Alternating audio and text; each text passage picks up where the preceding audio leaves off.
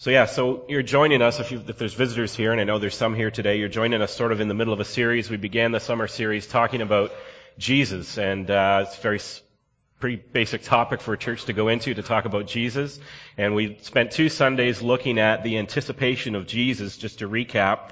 And the first sort of look at the anticipation of Jesus, looking back in the Old Testament, was to understand uh, the seriousness of the situation that we're in. And we looked at Noah and the flood and and uh, the uh, the turning away from God that took place by mankind, turning their backs on God, and and uh, the whole world basically rejecting God except for Noah, and God uh, rightfully and justly desiring essentially to uh, punish the sin that was in place in the world and to start over again. And then the promise that came, the antici- so just the anticipation came of the seriousness of the situation that we're in. And the example I used was like in a movie that, uh, you know, at the beginning of the movie, the situation always gets worse before it gets better. And that builds anticipation for the hero who is to come. And that's true of the story of humanity, that we are in dire circumstances, that we are in dire need of redemption, that we are in dire need of saving. And so we look forward in anticipation to that redemption and to that saving. And then the second part, we talked about anticipation. Uh, another way that the Old Testament anticipated the coming of Jesus was in all the foreshadowing of the Redeemer who was to come. And we looked at the history of Israel and the events that took place in the desert, and we looked at the law, and we looked at the people and the prophecies of the Old Testament, and how at every stage through the Old Testament, God was always telling the same story. He was telling the story of Jesus. He was repeating the story of Jesus the Redeemer over and over and over again. Whether it was J- Joseph, uh, who went down into the grave of the pit and into prison and then was uh, lifted up and then became the savior of Egypt and of his own family. Uh, or whether you look at uh, Boaz, uh, the man, the righteous man who is willing to meet all the requirements of the law and to pay uh, the perfect price in order to redeem uh, Ruth, um, or you look at uh, the law and you look at the Passover lamb and the sacrifices and how Jesus would come to be the perfect Passover lamb. And, uh, you know, we just, we looked at all these different things and how all through the Old Testament it is anticipation, anticipation, anticipation of a Redeemer to come.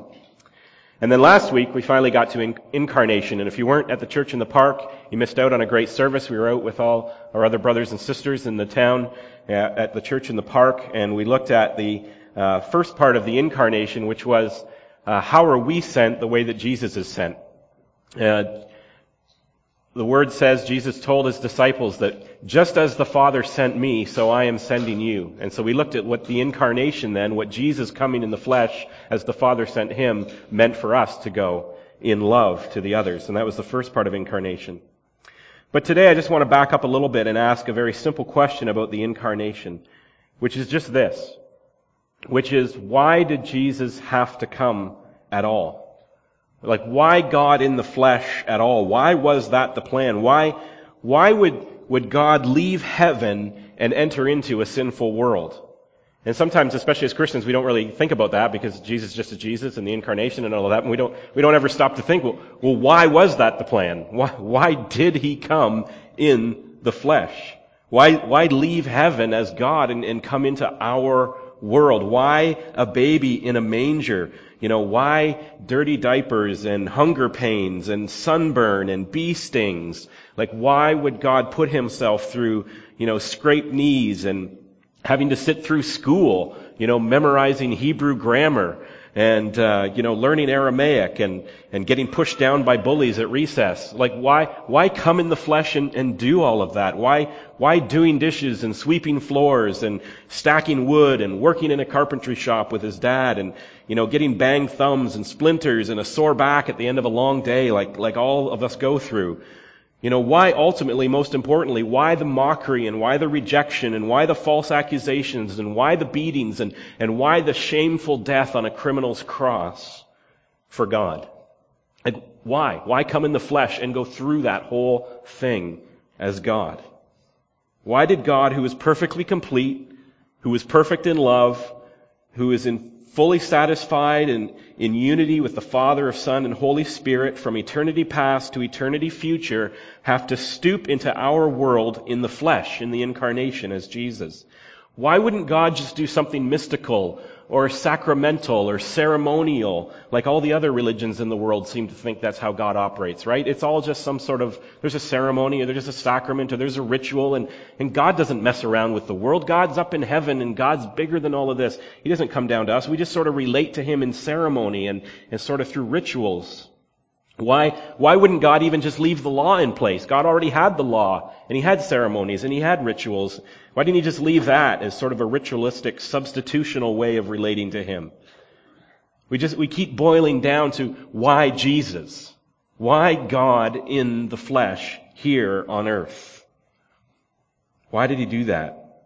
Well, there's actually, there's actually 40 or 50 really solid theological answers to that question and uh, we're not going to do them all this morning, but but if we wanted to, if I, if I wanted to sort of transition to why God in the flesh, we could, we could easily talk about it in the context of our last two or three sermons, right? As we built up sort of anticipation for the incarnation, we could talk about it within the, the context of our last sermons. We could, we could talk about Jesus and God coming in the flesh in order to defeat Satan. Remember in Genesis chapter 3, after the fall of Adam and Eve, Eve was promised that one of her offspring would crush the head of the serpent even as the serpent strikes at his heel. And so there is a promise there of Satan to be defeated and that there would have to be an offspring of Eve, an offspring of humanity that would ultimately crush our enemy. And so we could say that Jesus had to come in the flesh to accomplish that, to accomplish the defeat of Satan and ultimately the defeat of death in his resurrection after the cross.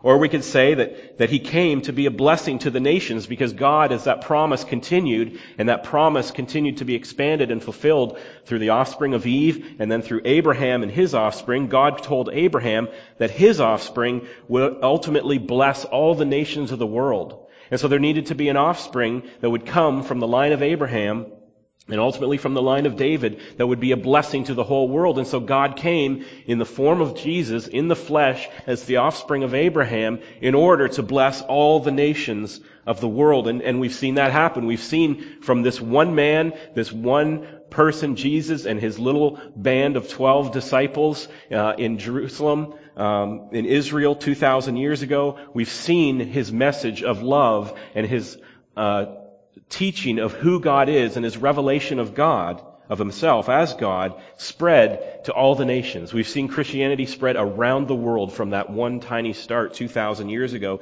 And so Jesus came to accomplish that promise, that he would ultimately bless all the nations. And we see that as literally almost every nation and tribe and language has had an encounter with the gospel. Not quite yet, but almost. We're getting there.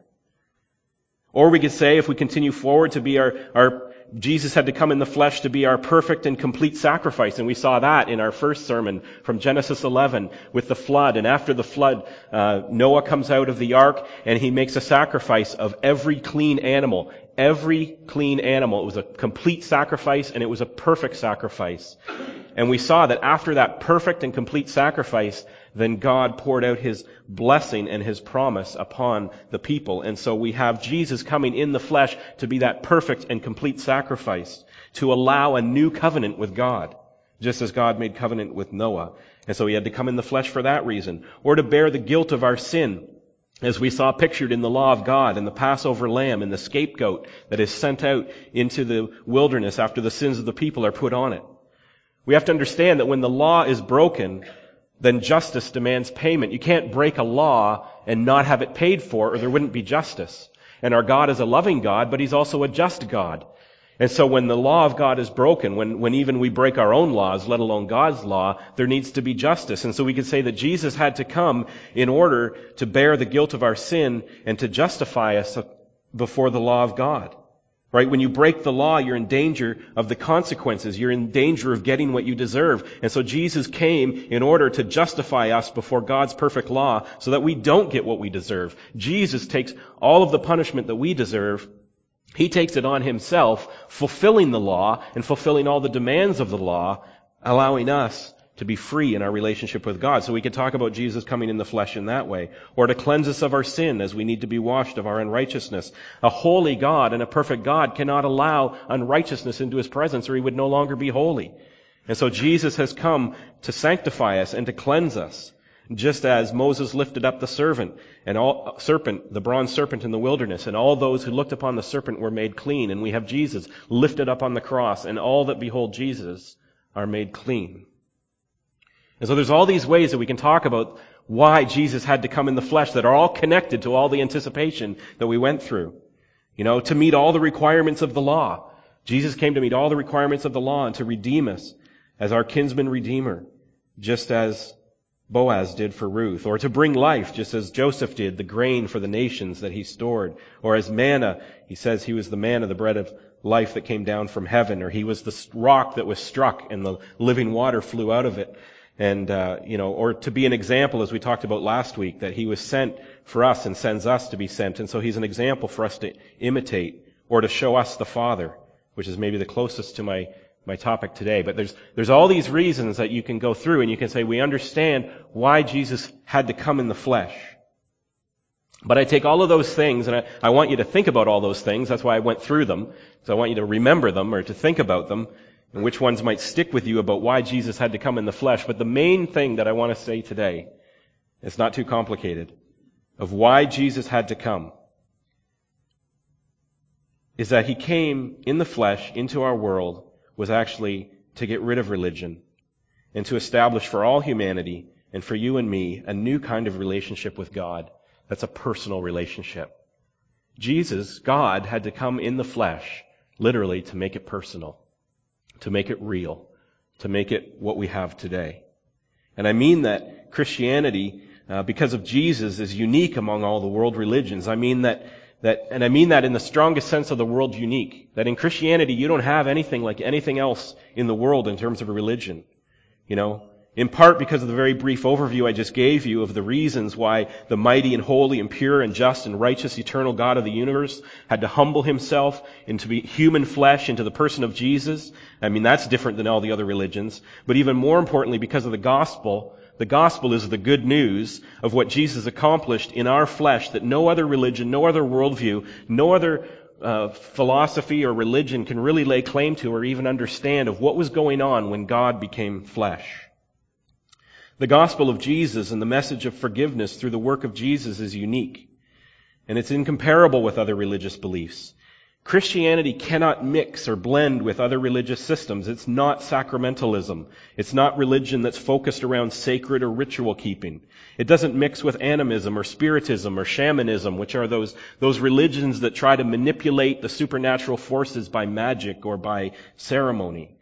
It's not, it doesn't, it doesn't connect with the Jehovah Witness or the Hare Krishna or the Baha'i or Islam or Buddhism or Hinduism. You can't mix the gospel of what Jesus did even with Judaism. Because what Jesus did in the gospel of Christianity is different even than the law of God. It just doesn't mix with any other religion. Because the gospel is not about religion, it's about a personal relationship. And the reason that Jesus came in the flesh was to make it personal. To be Christian is to be saved by the gospel. And is to be released from all and set free from all the other religious systems and all those other religious duties and all that ceremony and all that, that scorekeeping and all that uh, trying to earn salvation by works. Or to phrase it another way, as many of our church fathers and historical preachers and modern commentators have pointed out for the last 2,000 years, really, since Jesus came, and it's still true, there's really only two kinds of religion. There's religions of human merit, which are paganism and humanism and animism and all those ones I talked about. They all fall into the category of religions of human merit, and they focus on what people must do in order to attain righteousness or to please a deity, to measure up somehow, to be good enough. But biblical Christianity, the gospel alone is the religion of divine accomplishment. The other religions say, do this, and Christianity says, it's already done in the person of Jesus. Other religions require the devout person supply some sort of merit to atone for their sin or to please the deity or to otherwise attain the goal of acceptability. But the Bible says that Jesus' merit is supplied on behalf of the believing sinner. And that's good news. That's the gospel. We don't measure up. Jesus came to measure up to a standard we could never meet. He came to pay a price we could never pay. It's God's accomplishment that is at the heart of the gospel, not our attainment. So that's why I say today that when we ask why Jesus has to come in the flesh, he came to make it personal. He came to make it real for you and me, to establish and make possible with us, his creation, a personal relationship with God, our creator. I'm just going to look at a few verses as we look into that. If you look in John chapter 1 and Sorry, I don't have a PowerPoint for you today. Just follow along with your Bibles or on your phone or whatever. Um, looking in John, Gospel of John, chapter 1. And John, the disciple of Jesus, writes, In the beginning was the Word, and the Word was with God, and the Word was God. He was with God in the beginning. Through him all things were made, and without him nothing was made that has been made. In him was life, and that life was the light of all mankind.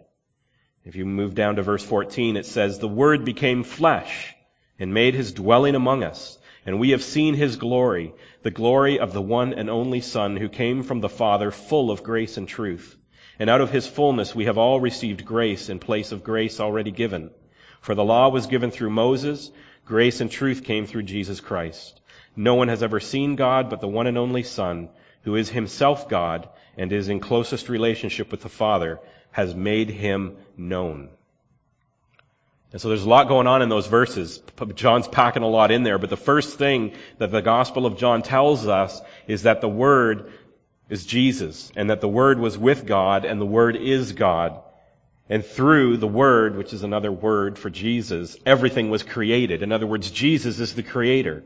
And John says He is the life, and He is the light, or the truth, or the way, and He is that for all mankind exclu- inexclusively for everyone equally.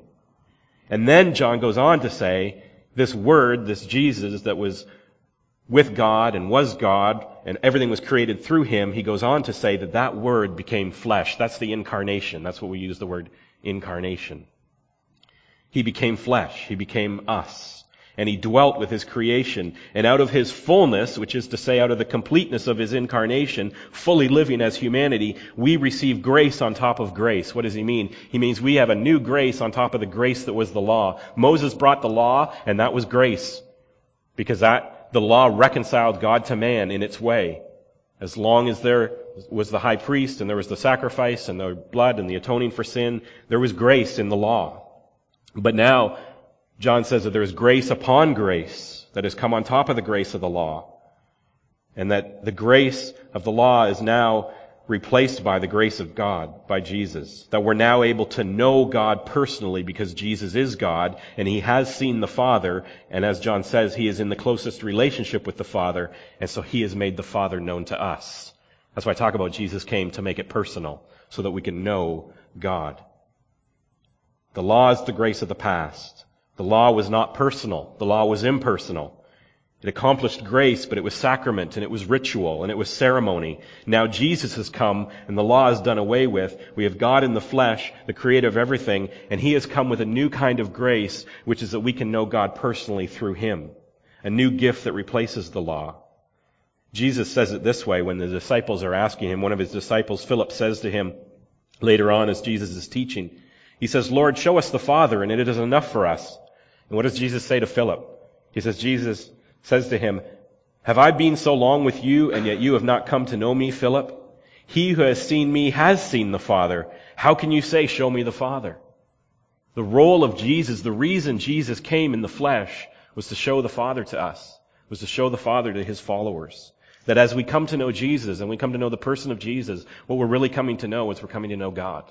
We're coming to know God's heart for us as our Creator and our Father.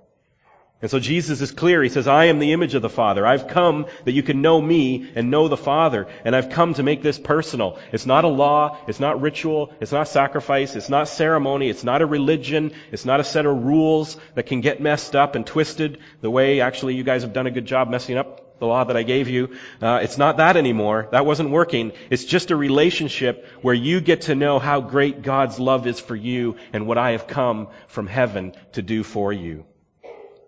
And in case there's any doubt about how personal Jesus wants to make this, as he's speaking to his, his fellow countrymen, he says this to a crowd that he is teaching, and it's interesting to see their response. Like Jesus is not letting us squirm away from this. He came to make this real personal. He says to them in John 6, he said to them, I am the bread of life, and he who comes to me will not hunger, and he who believes in me will never thirst. But I said to you that you have seen me, and yet you do not believe.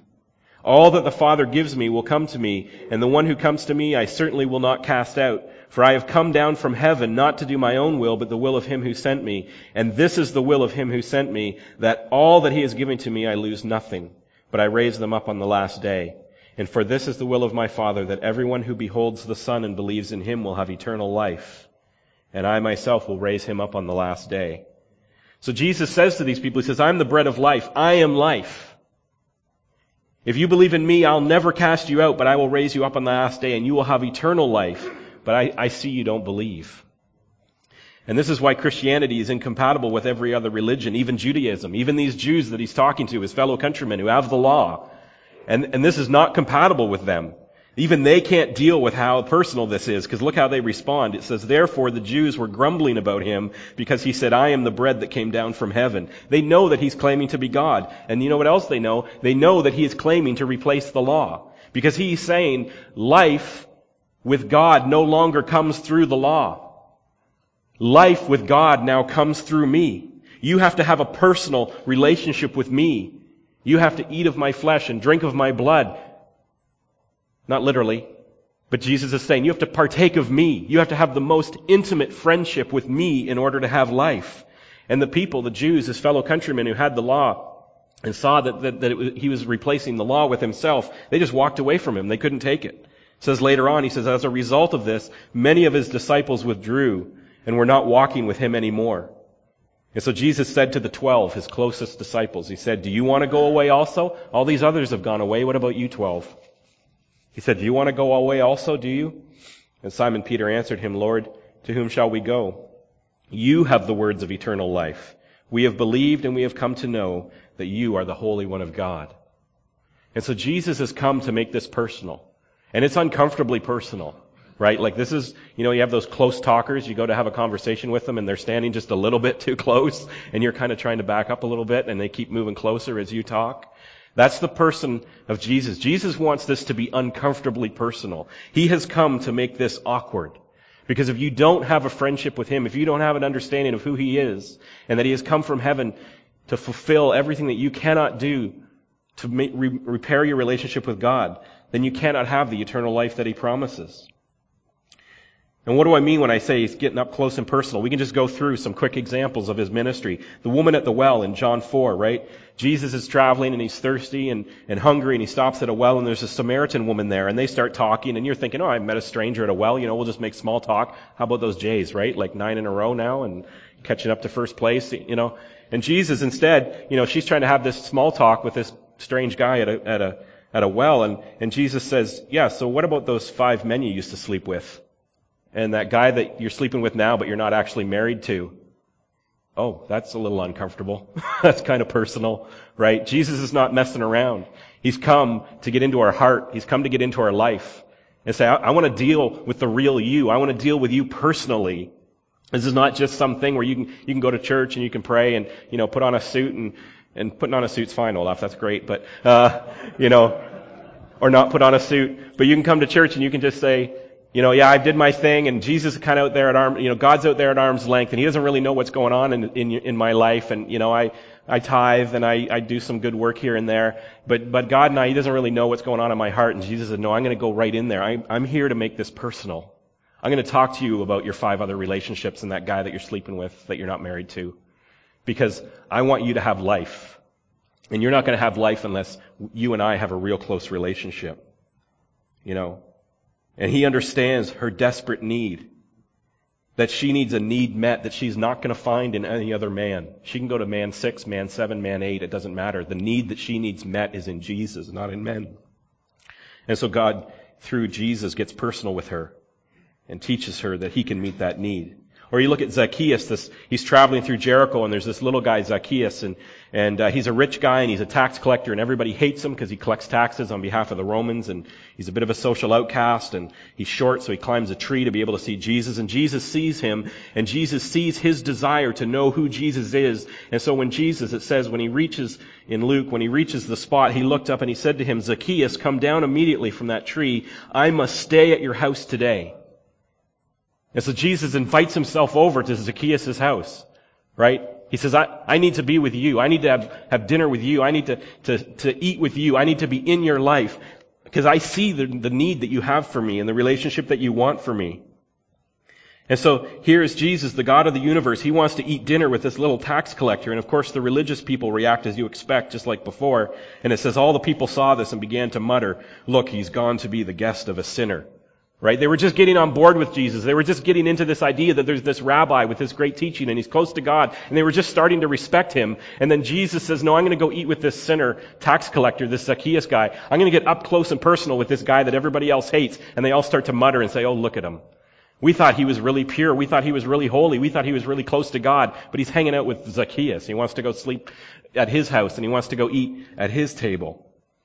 Because Jesus came to get, make it real, to make it personal with sinners. And then there was the woman who was a sinner. She goes into another dinner party. Jesus at this time in Luke 7, he's actually eating at, at the table of a Pharisee. So Jesus ate with the poor and he ate with the sinners and he ate with the religious Pharisees too because he knows that the religious Pharisees needed him just as much as, as the, the so-called sinners did. He knew that the Pharisees were just as lost in their law and in their religion and in their ritual keeping as the sinners were lost in their sin. And so Jesus ate with the religious people as well. So he's sitting at this table with the Pharisee and this woman comes in who's a known sinner, which you can imagine what that means. If she's a known sinner in the neighborhood, you can imagine her profession. And so this woman who's a known sinner comes into the party and she begins to anoint the feet of Jesus. And he lets her. He lets her do it. He, he lets her touch her touch him, touch his feet, put oil on him. And the host is shocked. The Pharisee, of course, this religious guy is totally shocked. If Jesus was really a prophet, he says, he wouldn't let that woman touch him. But Jesus came to break exactly that kind of religious hypocrisy. That's why he came in the flesh. That's why God came in the flesh to break all of that religious hypocrisy, to break all of that impersonal rule keeping and law keeping and, and, and, false sense of purity that's just a, a facade that the Pharisees were putting on. And so we could see that, that, that sinners could actually come and see God and touch God and know God and worship God personally as this woman did. She knew exactly who Jesus was. And she showed him the appropriate worship, far beyond what the Pharisees or the scribes knew. And there's not very much more personal than foot washing, is there? I mean, there's like talking about your ex-husbands, that's pretty personal, and then there's foot washing, right? Pulling off the socks and shoes and washing feet. But that's Jesus coming to make this personal. And then, of course, there's the foot washing that Jesus did himself. The foot washing of his disciples, which we covered a lot more in detail just before Easter if you go back and listen to that. But whether it was washing feet or being washed, or whether it was eating with sinners, or whether it was Jesus spitting in the mud and then taking the saliva and the, and the dirt and the mud and putting it on the man's eyes in order that he would be healed of his blindness, or touching lepers, or touching the deepest emotional truths and needs of the people that were coming for his teaching. Jesus came to make our relationship with God absolutely and unavoidably personal. Because when the God of the universes enters into human history, then you have to confront him. You cannot avoid it. And so Jesus has come from the heaven into our flesh, into human history, in order to make this personal, in order to confront us in a way that we cannot avoid. Jesus has come to make it personal. And I'll give you one more quick example, because just because I love it, I know I'm running out of time, but I'll give it to you. In John 6, he gives this, or sorry, uh, in Luke 18, he, he gives this example. Jesus gives this example of between religion and a relationship with God between something that is ceremonial and held off and something that is personal. And he says in Luke 18, he says, to, to some who were confident of their own righteousness and looked down on everyone else, Jesus told this parable. Two men went up to the temple to pray, one a Pharisee and the other a tax collector. The Pharisee, the religious man, I'll say, stood by himself and prayed, God, I thank you that I am not like other people, robbers and evildoers, adulterers, or even like this tax collector. I fast twice a week and I give a tenth of all I get. But the tax collector stood at a distance and he would not even look up to heaven. But he beat his breast and said, God have mercy on me, a sinner. And I tell you that this man, rather than the other, went home justified before God.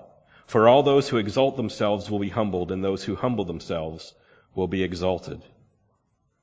So Jesus spells it out. I've come here to get rid of religion. You know, the poor Pharisees, the poor religious strivers, they are working so hard to be religious, working so hard to earn some sort of privilege, even giving God the privilege for his, even giving God the credit for his ability to be religious. The Pharisee says, God, you did it. You made me this way. I'm giving you the credit. But isn't it great that I'm so religious? That I'm following all your laws and all your rules. But God is not looking for religious performance. God is not looking for a heart that's proud of what we can supposedly achieve for God. He is looking for an honest and a humble heart that is wholly dependent on what God has achieved. Because Christianity is not like any other religion. It's not about our merit. It's not about our achievement. It's about divine accomplishment. It's about what God has already done and has come in the flesh to do through Jesus Christ. And so for us, Jesus came to make this personal. What does that mean for us? What does that mean for you? To really understand Christianity, to really receive the good news of Jesus, it has to become personal. You have to meet God personally. Alone. And I don't mean culturally, right? A lot of people call themselves Christians. Especially those who grew up in Christians' homes, but they may never have actually met God personally alone. And what I mean is, have you wrestled with God yourself in the night? Have you wrestled with God alone in your own soul and in your own heart? A lot of times we come together and we meet God together in a group kind of like this, right? We meet God in a group and not alone. And we meet God in church or we meet God in our family devotions or discussion or we meet God maybe in a campus group at university or something like that. And the group is exciting and there's music and there's teaching and, and there's enthusiasm behind it and, and we're on fire for what's going on in that group, but we're, but it's the group that is carrying it it's not really our first, per, it's not really our personal encounter with God. And when the group is over, you know, when the group goes away or you leave the group, then is your relationship with God still there? Because when you meet God in a group, you can sometimes have religion overshadow you, but not have a relationship with God penetrate you. And so God doesn't want religion. It's useless to save you. It's not going to cleanse your sins. It's not going to justify you before God. It's not going to earn you any favor. And most critically today, if, if you've been trying to have a relationship with God through religion, it hasn't given you an unshakable joy and it has not given you an unalterable peace. Your soul still struggles and your mind still races and your heart is still heavy today because you have religion and you don't have the gospel, you don't have Jesus Christ. And so for me today, I'm, I'm not overly concerned with what's going on on the surface, what's on your face right now or what you're doing on the surface, what I see or what I don't see. I'm not concerned with what's going on on the outside on the public. I'm concerned about what's going on with what's on the inside, the same way God is. Inside your hearts and inside your minds. Deciding what to do Deciding to follow Jesus is not about walking down an aisle. It's not about raising your hand. It's not about uh, even praying a certain prayer at one particular time in your life. Faith in God is about what's happening inside of you. It's when you decide to meet Jesus and listen to what he has to say and to lay down your sword of rebellion and end your fighting with him and, and just end your avoiding him and meet with Jesus personally and let him get personal with you and transform you. And you know that that happens. If you want to know how you know that happens is that there's a transformation that takes place when you get to know Jesus personally. This is what happens. And, and people who know Jesus, this is what's happening right now in your heart. Happens every day. And, and if you haven't known Jesus and you're going to know Jesus, this will start to happen, and that's how you'll know you know Jesus. Okay, this is what happens. It's because Christianity will no longer look like religion to you. It won't be a religion anymore. It won't look silly. It won't look just like a bunch of ceremonies and, and stuff that people are doing. It's not going to look like religion. Jesus is no longer going to be just another historical figure to you, like Gandhi or like Muhammad, right?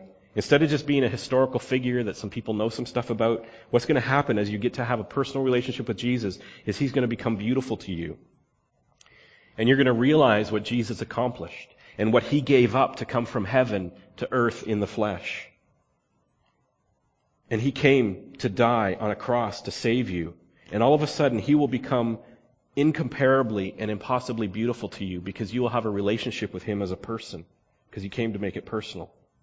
And Jesus and his word and the Bible and all of that will suddenly become a treasure to you Right? You're, you're the Christians here, they all know this, right? You're sitting here today and you're thinking, I love this. I love this when we talk about Jesus. I love this when we talk about the Bible. The Bible's so awesome. It's just real to me. It's alive to me. And, I, and you're just thinking about all the things that Jesus means to you in your life. And He just becomes this impossibly, incomparably beautiful thing to you. And the Bible becomes a treasure to you. And the Word of God becomes something that you live by. And it's life to you. And you have, and you know you have that life because Jesus is what you want to breathe like the air and drink like water. And that's not religion. Everything I've just described there, that's not religion. That's a relationship with Jesus Christ. And that's why Jesus came. No other religion offers this. Only Christianity says that it's not what we do to appease God, it's what God has already done through Jesus to satisfy and attain everything that we cannot. We have fallen short of the glory of God. We lie awake at night thinking of the ways we fail. We break our own rules, let alone God's rules. But the beauty of the gospel and the beauty of Jesus coming in the flesh is it's not about what we do to measure up to God. It's about what Jesus has already done. And Jesus literally died to have a personal relationship with you. And so you just open up your heart to Jesus a little bit, he'll start to talk to you. And he'll want to have a personal relationship with you. And it'll be uncomfortable and it'll be awkward because it'll be real. Let's pray. Father God, I thank you for your word. Thank you for the truth of it. Thank you for this amazing miracle that you, the God of heaven, would leave heaven, even though you're perfectly satisfied, perfectly complete, perfect in love, perfect in justice, perfect in righteousness. You would send your son out of that perfect relationship here to earth to us. That you would literally get into the mud with us in order to rescue us that you would come down and get caught up in politics and relationships and violence and suffering and sickness, and you would get your hands dirty in all those ways in order for your love to come through to us. We could never get from here to heaven, so you came down. And so Lord, I thank you for that. I thank you for your son Jesus. I thank you for the perfect life he lived that we could not live. I thank you for his perfect sacrifice on the cross. And I thank you for his resurrection, that you raised him from the dead to prove your promise is true. That those who believe in him, that those that look on him, that those who see him as beautiful and trust in him to cover everything that they cannot do and to save them from their sins will be resurrected with him to be like him. Lord, you sent Jesus for all those reasons that we looked at. You sent him to crush the head of the serpent. You sent him for us to imitate. You sent him to fulfill the law. You sent him to be the perfect sacrifice and the complete sacrifice to issue in a new covenant. You sent him to be the Passover lamb and the scapegoat. Uh, you sent him to be the rock that was struck and the, and the life and the living water and the bread. You sent him for all those reasons, but Lord, Father, you sent your son to make it personal. This is not a religion. This is not some scrambling around by us to try to appease you. This is an amazing opportunity that the God of the universe wants to have a personal relationship with us and sent his son to do so. I just pray, Lord, that the miracle of that incarnation, the miracle of God in the flesh, would be new to us today. And we would love you again and love you even deeper and more than we did maybe when we woke up this morning. Help us carry our love for Jesus forward into the week and with everyone that we meet. We pray this in Jesus' name. Amen.